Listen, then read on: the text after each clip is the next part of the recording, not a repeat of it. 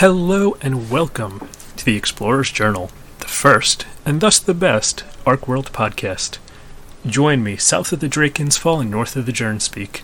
Join me from the farthest western point of Esandaluca to the eastern shores of Halvamain. The mages in the Mildark provide me the room and the magic at Mount Orion to project my voice all around the world of Archimundi Altius. On this episode, we're going really deep into the halfling lore and strategies for playing the short and stout characters. I'm going to butcher a lot of pronunciations, and we have our first guest. Quick disclaimer before we start, though the information presented is based on current rules for halflings released in April of 2020, so some changes may occur as updates to the factions happen. So let's introduce our guest. If you've been on the ArcWorlde fan page for more than a month, you've seen his name before and you've spoken to him. It's Dagfinn, and Dagfinn has been around for a long time. In fact, he's the inventor of the town of Cushington lore. He actually invented it before ArcWorlde was created. So, Dagfinn, what got you into ArcWorlde? Well, as you said, I've been around for years. Uh, I was even along back in the days uh, when hosting on things weren't on Facebook or Instagram, it was forums. We had to comment and you had to upload pictures to a website and copy that URL link into the forum and uh, use codes and whatnot to get a good looking forum page. And there was what this one guy who made an awesome looking uh, lizardman army, loads of conversions, and he was Warp Like Monkey. Uh, and we all know who that is. That is the creator of ArcWorlde. And, the legendary uh, Alex, yeah. The legendary. And it went from Lizardmen to Trolls, but it was when the Halflings got around that I really got excited about it. And uh, yeah, so I saw the birth of ArcWorlde, and it has been an incredible journey to um, just like look into. Right, so you've been playing ArcWorlde since ArcWorlde's been a thing. Do you play other tabletop games, other miniatures games, card games? Yeah, that was what got me into the forums in the first place. That was Warhammer Fantasy. Right. Um, and I've also been into Mordheim, I've been into Blood Bowl. But after uh, Warhammer Fantasy was sort of like a thing of the past, and Age of Sigmar mm. came around, I've only played one game of that. Uh, I've found a love for Kings of War, right. which is also a mass unit strategy game that I really enjoy. But I think the best games I've ever played are the ones that are story driven and skirmish games that you can really get into the like almost uh, scenes. Um, that's what I love about ArcWorlde. It is almost as if you're watching a movie. Yeah, and the, making. the feat system really lets you play that out too. Oh, that's a brilliant thing, uh, and it's that's where all the fun things happen. It's where I can really see what's going on. Yeah. So speaking of ArcWorldes, what would you say has been your best experience with the game? Oh, there's so many. Um, the first time I went to Salute, um, I was allowed to do some great demo games with players just discovering the game. But still, the best game that was a mate of mine, Espen, also part of the Facebook group. He has made a terrific, fantastic looking gaming board. Sort like a town on a slope uh, out into the uh, rock outcrop into the sea and we had pirates coming in from the sea, and we had wild elves from the inland, and I was playing halflings defending the town, along with another player and an Espen, and a fourth player played the wild elves and pirates, and we had this huge whale under Leviathan climbing up the hillside and just plummeting down through the town, killing everything in its path, and it was uh, it was a great experience. Uh, just to have a very good looking battle board and uh, good rule set to back it up. Yeah, definitely. And uh, you know, I don't know, maybe it's my Undead Raiders bias, but the Undead Leviathan is my favorite model that Alex has made so far. It is. It's mm-hmm. sort of like uh, you either love it or you hate it. Mm-hmm. I love it, but there are those that only flying zombie whale. It's like they don't, they don't get it. Yeah, it's fantasy. Come on. You, you just have to accept it for what it is, and then. Mm. But let's talk about halflings. Of course, yeah. but yeah, that was part of the great part of the game, the, the Leviathan. And you know, if there's a best experience, there's got to be a worst experience too. So, do you have any that come to mind? Like, I'm sure Um, the worst experience is probably still a great one, but you know, anything. Eh, well, um, I think I, I think the one there was this one game. I took the game to a local game club. I had a few guys looking at it, and I, I played a quick scenario just to show them the rules and and the models. And then they wanted to play more. And I said, "All right, let's do a three faction against the giants." Right. And it was a great game, uh, and we just had so like all the three war bands were like testing out who's going to go after the giant, and and we had to end it. And that was sort of like the bad thing about that's that's what's made it a bad Hmm. experience because we couldn't finish it, and we never got around to figure out how good that giant really was. Right.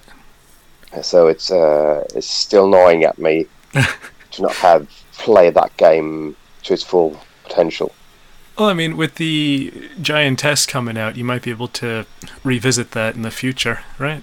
Well, once we're allowed to game again. Yeah. Yeah, once again, thank you for joining me. I guess at this point, we're going to really talk about the hobbits. And not just the strategy and the list building, but we're going to get into the lore too. And believe you me, there's a lot of lore to get through. So we're going to crank some out and see how it goes. We all know the area of Hobbleshire, but what we might not know is that it's been settled by halflings probably for as long as there's been halflings. The rich, fertile soil in the rolling green hills make it a paradise for agriculture and raising livestock. The archaeologists from the University of Camford have found cooking utensils thought to date back to over 10,000 years ago, and it's more than likely that halflings have inhabited the area for even longer than that. While halflings can be found everywhere that humans also live, there are some areas of the world that are almost exclusively populated by them. One such place is Greater Hobbleshire, which is a nation composed of self sufficient cities and settlements with their own individual bodies of governments. Usually, mayors run the towns. And while each town is technically a democracy, it's pretty common for a mayor to stay into their position until they retire or die. As halflings are kind of conservative, so it would take a monumentally horrible mayor for them to consider it. There's no actual capital city in Greater Hobbleshire, but they all have the same currency, and that is the Hobbleshire shilling. And while the country itself is overwhelmingly halfling, there are some non halflings living there, but they're usually met with distrust or outright violence, due to events we'll talk about later. And then there are many coastal towns in the country that are a lot more likely to be multicultural, except when it comes to humans. There's a tension with humans since the Halfling Civil War of 4054, and sometimes different Halfling towns have pretty strong rivalries, leading to small scale warfare, skirmishes, battles, and other sorts of disagreements over land and old grudges. Every halfling in Hobbleshire is trained to fight, and their militias are well equipped and dressed in the colors of their town. So off the bat, halflings have been around for forever, haven't they? Indeed, uh, they're all like the foundations of the uh, of the world, I think. And who, who can blame them? They are sort of like a people of the, of the land, if you will. Yeah, it's one of their things. It's the farming. It's they're not big on cities, and I think a lot of progress in general. hmm And I think that's gotten worse because of the Halfling Civil War, which there's probably been history books written on individual battles of that war. Since the Halfling Civil War, there's been a concerted effort by the citizens of Hobbleshire to settle further and further within the Mildark Forest. The expanded area, known as Greater Hobbleshire, is dotted with villages and isolated farmsteads. It's a pretty tough life, as felled trees can grow back at astonishing rates, attacks from enemies are common, and the Arcanite rich soil can produce some startling but interesting effects on vegetables that are grown there. The militia in a lot of the isolated towns are kept busy, and they're all too eager to start a scrap with local monsters or warbands in order to claim more land for themselves. Another halfling country is Riverjik. Reich. River- You got that one. it's the Uh, Riverreich. Yes, it's the northeast neighbor to Greater Hobbleshire. They're, they do have a capital city known as Domstarn, which is a huge river city and a major port from Drarbuke Bay to the rest of the upper ArcWorlde mainland. It's considered a center of commerce and trade, and adventurers that are preparing to enter the Mildark frequently stop in the city. Their currency is the. You got it? The currency is the Riverreich Guilder. but they more commonly use the Albionican Griff. Like Greater Hobbleshire, the population is mainly halflings, but the cosmopolitan attitude of the halflings here allow for a much greater mixture of races and cultures. Many refugees from the Halfling Civil War ended up settling here. The city is known for creating some of the finest ships and the general sailing ability of their population. And their diet is predominantly fish, so anybody coming to Domstarn for their famously wild nightlife ends that night with expertly prepared fish and chips. Unlike Hobbleshire, the country is ruled by Grand Burgermeister Johann de Forel of Domstarn. And then, of course, there are other isolated populations of halflings in Norswald who tend to live in and on top of the mountains. These halflings are famed for their excellent facial hair, their expertise in mining, and wearing chainmail way too often. Well, I spent a lot of time talking about halfling culture and lore, but how about you tell us a little more about Cushington, Dagfinn? So yeah, Cushington it's sort of like the uh, main town of a large area called Borgen, and it's a place where farms are spread over large areas, and it's it's sort of like a non-fertile soil, only a feet deep, and they not really suited for farming, unlike that along the river. So like a huge river going in from the sea, ending up in three linked freshwater lakes, and it's been a market there uh, between the Lake Lung and Lake Roth and that's sort of like been the where people gathered. And it was not until the creation of the cushion that the town really took place. The farms have been around for as long as anyone can remember, or even heard talk of. However, once the town took place, many of halflings looked for work from a different form of life than farming and gathered to Cushington. Thus, the town had quite many people from all over the area, and the Cushington halflings are usually friendly and helpful do all the best to help, and help is given before the even is asked for. So like people do what they do best, hmm. and what somebody do well, others might not do as well, and they help each other out. It's, it's not like in a utopia. You don't really, they don't really have any currency because all what comes around goes around. Right.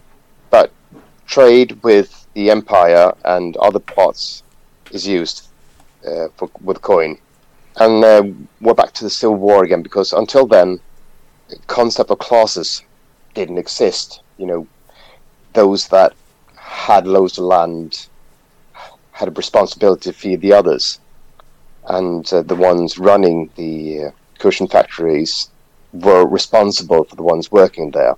But we can get more into that uh, once we talk about the Civil War.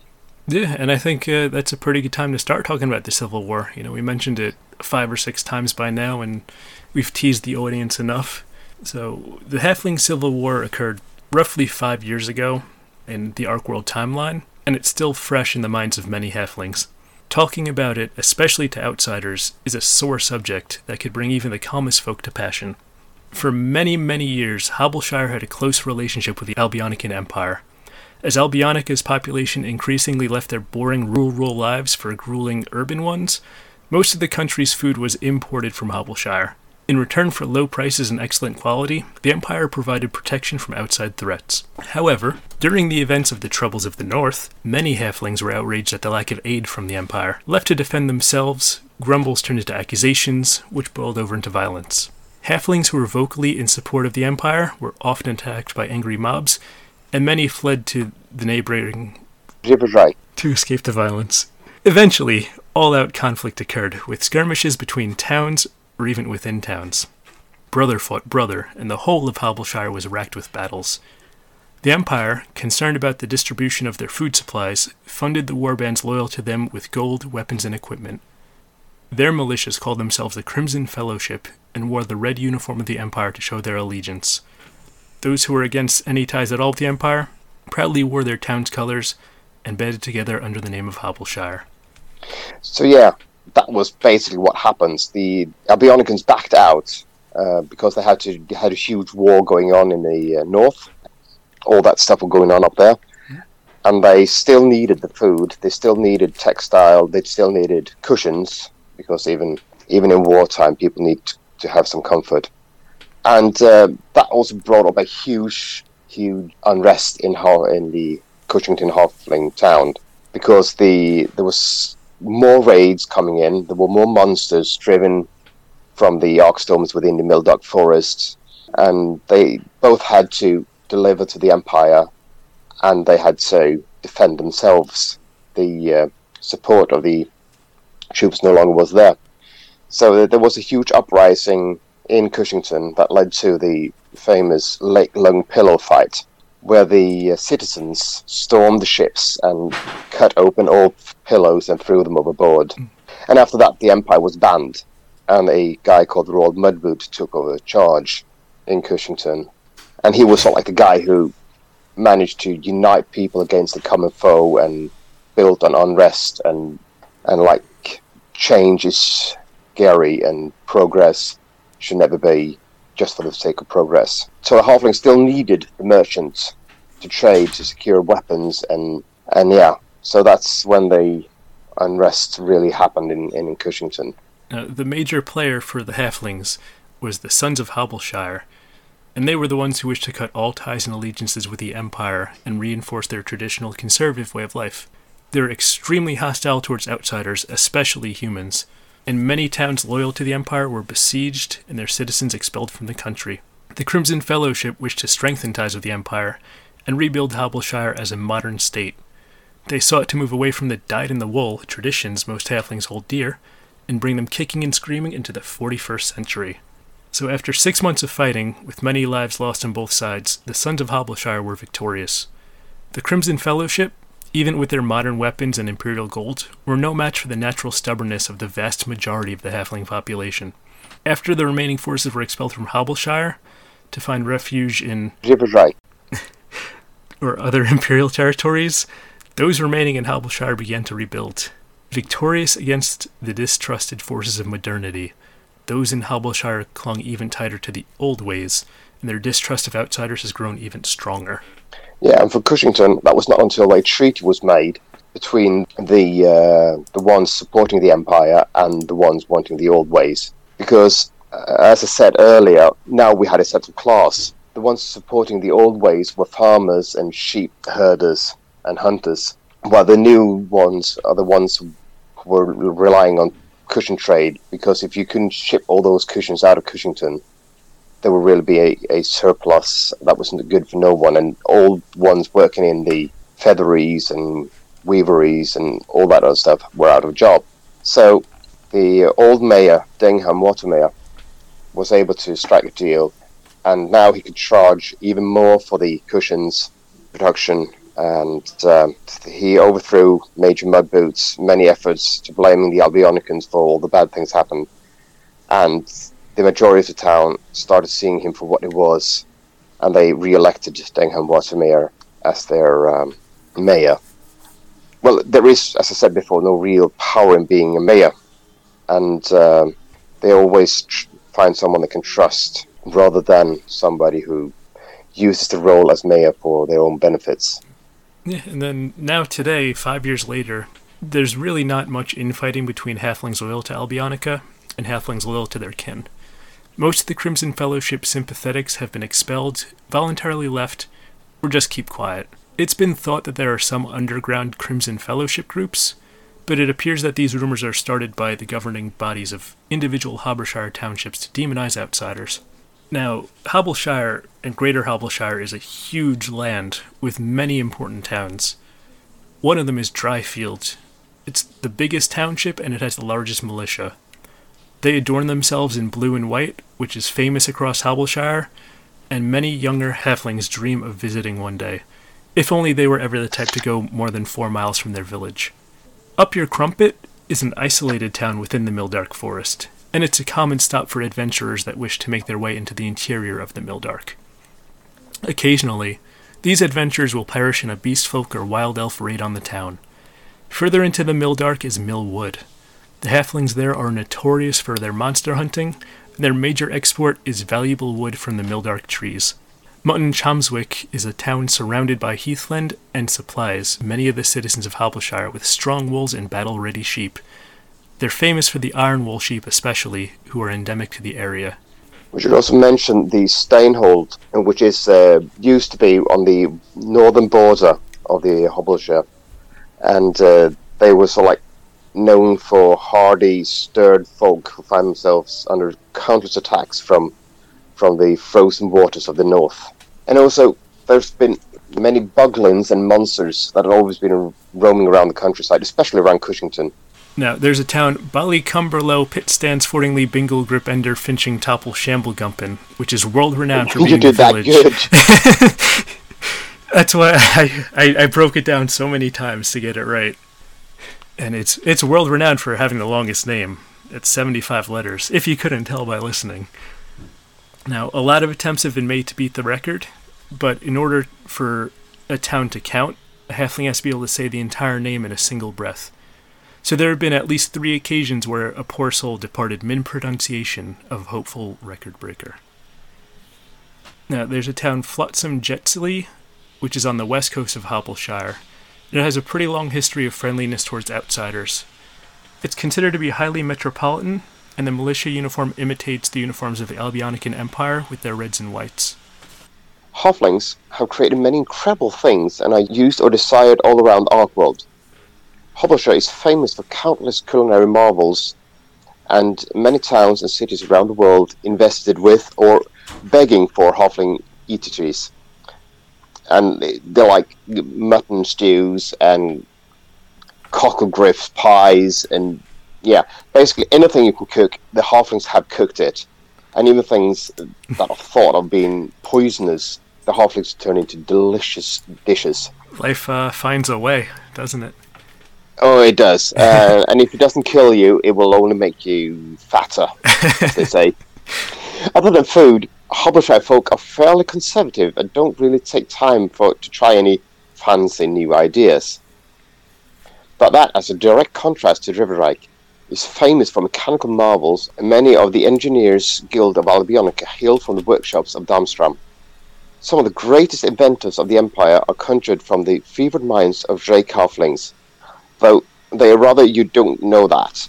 That said, one of the most brilliant inventions of all times is halfling made. It is the cushion. and the story of that one uh, can be found in my blog on the um, Facebook page, and it was written by Alex way back in the day. So Definitely take a look, everyone.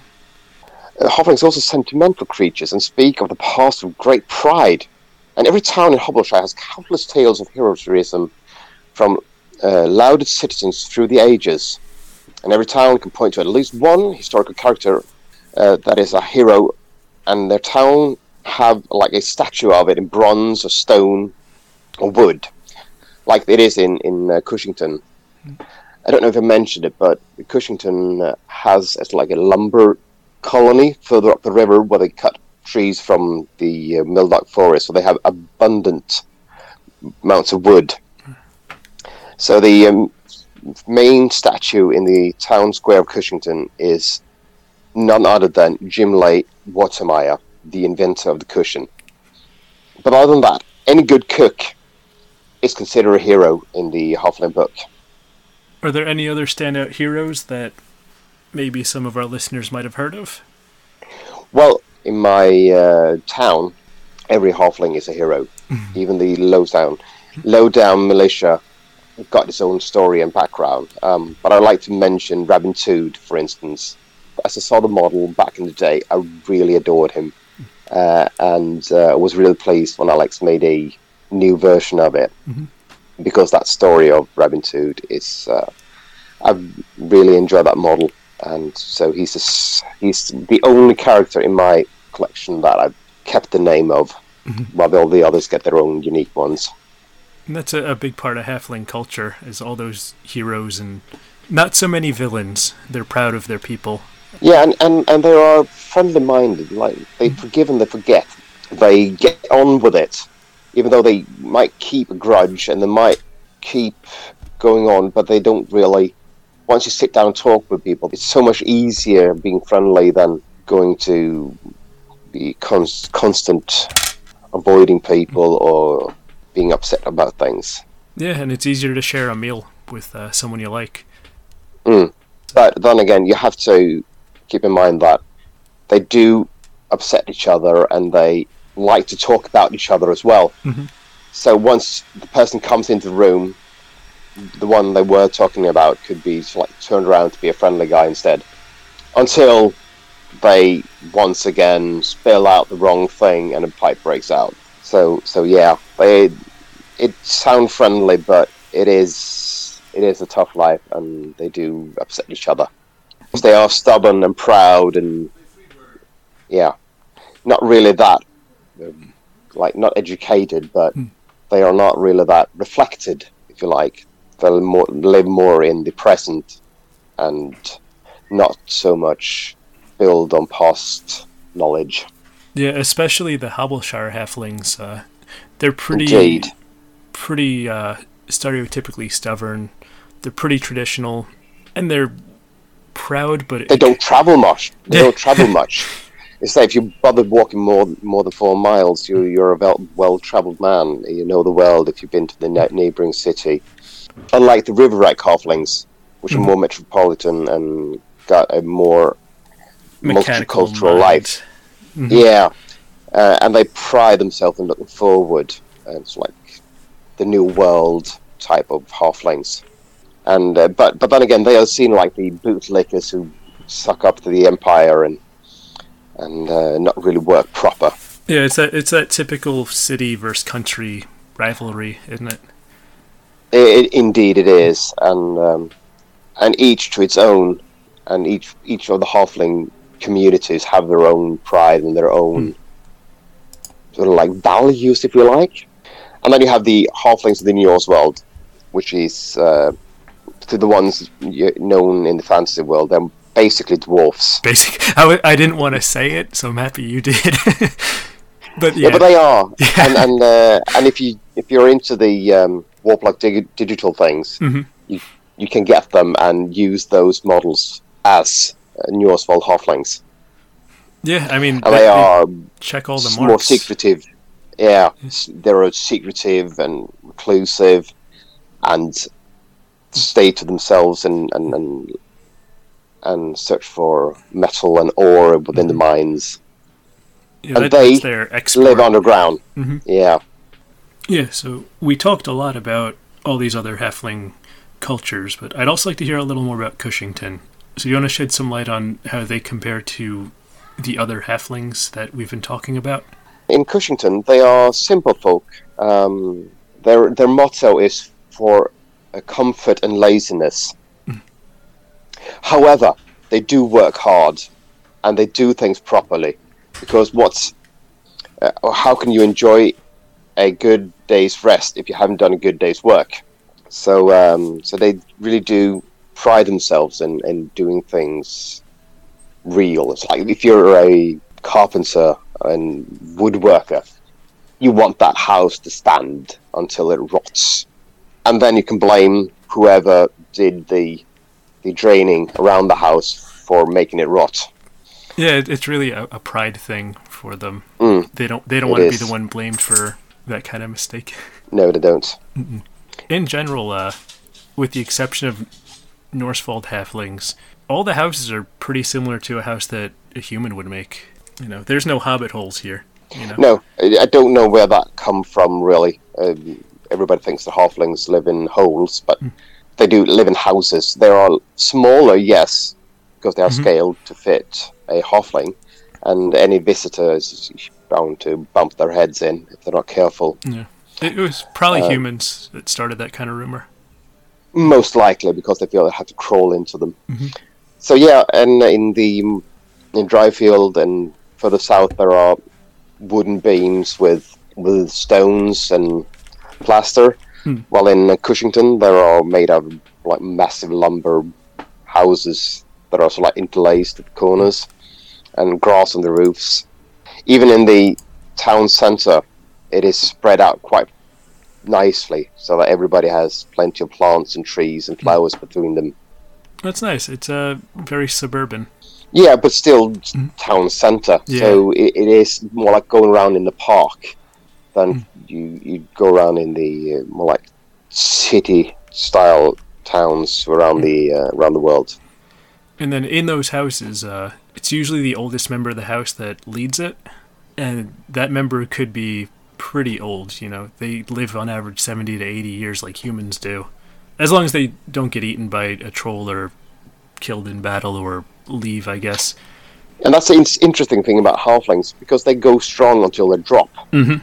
Uh, unlike humans who sort of like dwindle away after passing 60, for those who are lucky to live that long, the halflings are still as sturdy as the day they were born until they suddenly give in.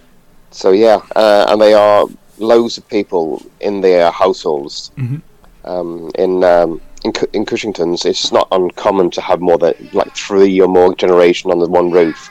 And you need that in order to, to run the household and anything from five to eight kids The more hands on the farm, the more hands in the house, the more hands in the kitchen, the more work gets done. So halflings tend to have those very large families. And part of that, you know, that's what keeps them so close and what also makes them bicker and have scuffles. Uh, and uh, in the um, Cushington area, it's um, the household leader is sort of like split between the wife and the husband. Hmm. It's like a dual thing um, because what you do good is not necessarily what I do good, Right. and they sort of like fulfill each other. Uh, normally, it's the wife who take care of the internal affairs while the husband do the it's like the family's outward face, but but there's no major decision made without both agreeing. That's good. And then with that whole life of comfort, the Cushington halflings probably live a little longer, don't they? Yeah, uh, at least uh, they like to think so. Um, I've always imagined them to live until they were 100, but um, I haven't really lived long enough to see any one of my characters go yet. until- unless the one's dying, of course, or getting eaten by trolls. Which do happen, uh, because the Cushington area is it's um, got quite a few river trolls in the river, and um, there's also buglands and other creatures filling around. Also, the undead raiders come up the river every now and then. Basemen from the trees. and so like, not to say the wild elves terrorizing the uh, lumber colonies. Of course. So there are quite a lot of interracial uh, activities as well. Have they picked up any sort of religion or religious value from their interaction with the other denizens of ArcWorlde? No, I don't think religion is a thing in Hobbleshire at all. No, not really. Um, I- I've always seen that the uh, only true religion is the preparing of a good meal and Mm. brewing a good ale and and telling a good tale. The the uh, meeting up at the pub or at a festival and and stuff like that is something that um, the Cushington Halflings really really enjoy, and it's I think the um, the biggest feasts that they have one at least once a month but the one, I think the biggest one is the Warploque Day that is called in late winter, almost spring, around February 27th in our sort of like calendar. It's a parade and a competition, and there's a cushion contest. Everybody that are uh, a weaver and embroidery make the best looking cushions, and they sort of like put it up on all on display. Right. And there's this sort of like uh, monkey deity that pops up, and and on a and grants a keg full of beer to the um, to the best looking cushion, and it takes that cushion with him and just disappears over the night. So like, it's the and uh, it's sort of like the big celebration, and um, that beer keg is then opened that very day, same evening, and uh, split between everyone attending, and doesn't run out until the feast is over. Now, February 27th, is that a significant day in human history?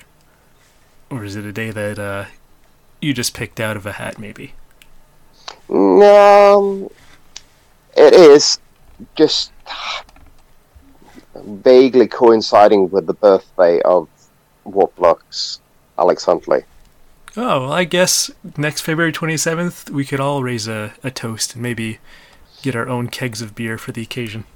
That would be very nice. I know I'll be uh, celebrating with a good cushion and a good night's rest. I think I might too. That sounds like a pretty good idea, Dagfinn. That's pretty much the lore of the halflings from the time of 10,000 years ago till now. They're very conservative people. Indeed. And, you know, it, it's been working for them. So, It is. Why change it, right? But Mr. Dagfinn, thank you so much for joining me on this first episode of the Halfling Deep Dive on the Explorers Journal podcast. It has been a honor to have uh, to have been able to come along, and uh, I, it was it's the the podcast has been a great contribution to the community as well. So thank you. Absolutely. Uh, so listeners, join us on part two of the Halfling Deep Dive, where we get out of the lore and get into the general overview of the faction and some strategies that you could use, and have a wonderful Mildark day.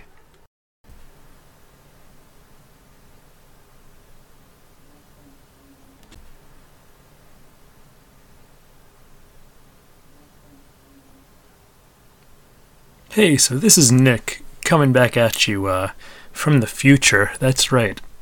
I just finished editing this, and I have one thing to say. Riverreich. That's right. I will never forget it. And uh, for everyone that listened all the way to this little Easter egg, I appreciate you.